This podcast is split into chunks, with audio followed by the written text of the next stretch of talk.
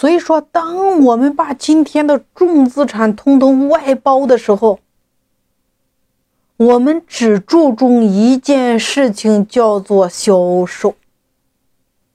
因为今天产品好是标配呀，所以任何今天一个产品，你想要畅销，你想要成为品牌，我们首先要做到与众不同。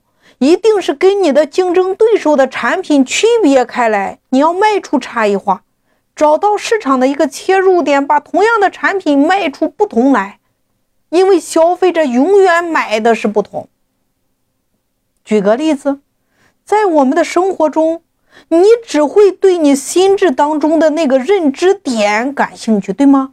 你看我们的产品或者说我们的内容，我们如何做到与众不同呢？如何做到差异化呢？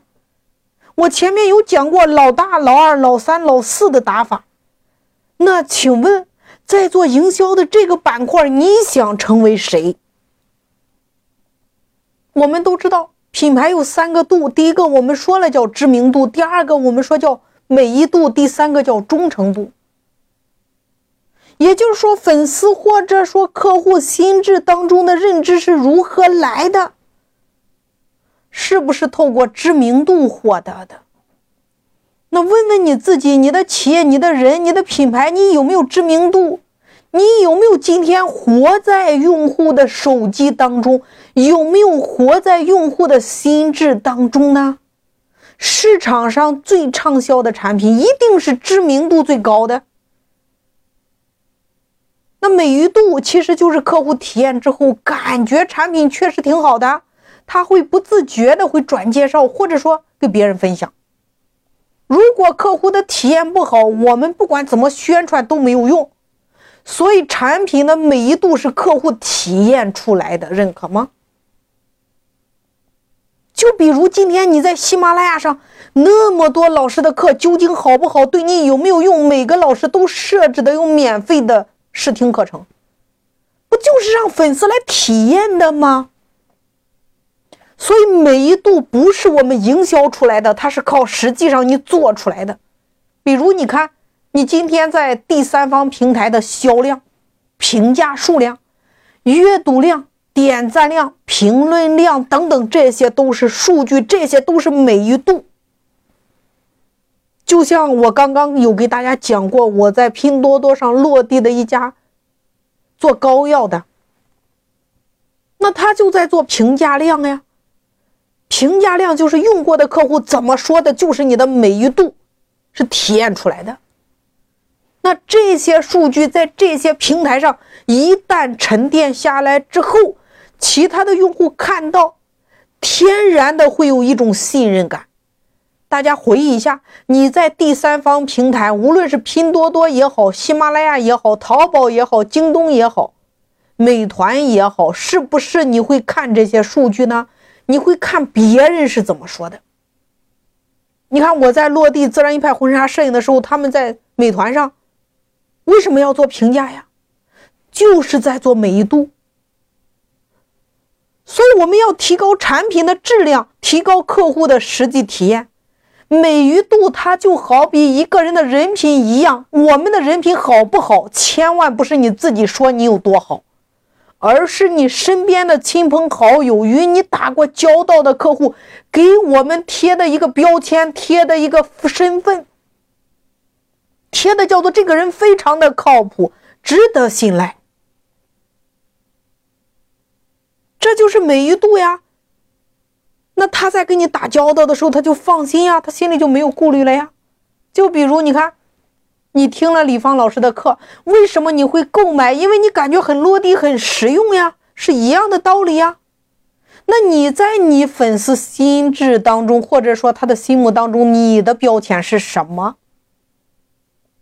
或者说你的那个产品在他心目当中的美誉度是什么呢？我们再来说忠诚度。一个人只会忠诚于对自己有价值的产品，或者说人事物。粉丝认可这个人，或者说认可这个产品，是因为他能为客户，或者说粉丝，或者说顾客创造价值，如果不能为客户创造价值，他一定会被客户抛弃，无论你说的有多好。所以，忠诚度来自于你能为多少人提供源源不断的价值。为什么说我们要把产品做出差异化来？为什么我们要把知名度放在首位？因为我们人类大脑的记忆规律是有两大特性的。第一个特性叫做重复，就像脑白金做广告一样，重复到客户忘不了。就像我们今天在抖音上不断的去发短视频、发音频一样的道理啊，叫重复。在线上，就比如为什么要持续不断的去专注自己的领域里边，持续的去输出，是一个道理。你只有不断的输出输出，才能给粉丝一个忘不了你的一个理由。没有任何一个行业、任何一个企业可以在线上做一条短视频、发一条音频、做一场直播、发一个图片就火的，没有吧？也没有任何一个企业可以在线下做一天广告产品就卖到爆了，没有吧？所以说。提高你知名度的第一个特性叫做重复，第二个特性我们说叫差异化，这样才能够被客户快速记住你的品牌呀。我们定位品牌、传播品牌的时候，一定要把人性的这两大记忆规律考虑进去呀。其实今天我们每一个人都是消费者，大家换位思考一下，一个品牌为什么我们愿意付更高的价格？是不是有三个很重要的原因？第一个，它有较高的知名度，品牌知名度；第二个，产品的功效可以体验，或者说可以感知到它的功效；第三个，品牌的价值是不是具有唯一性呀？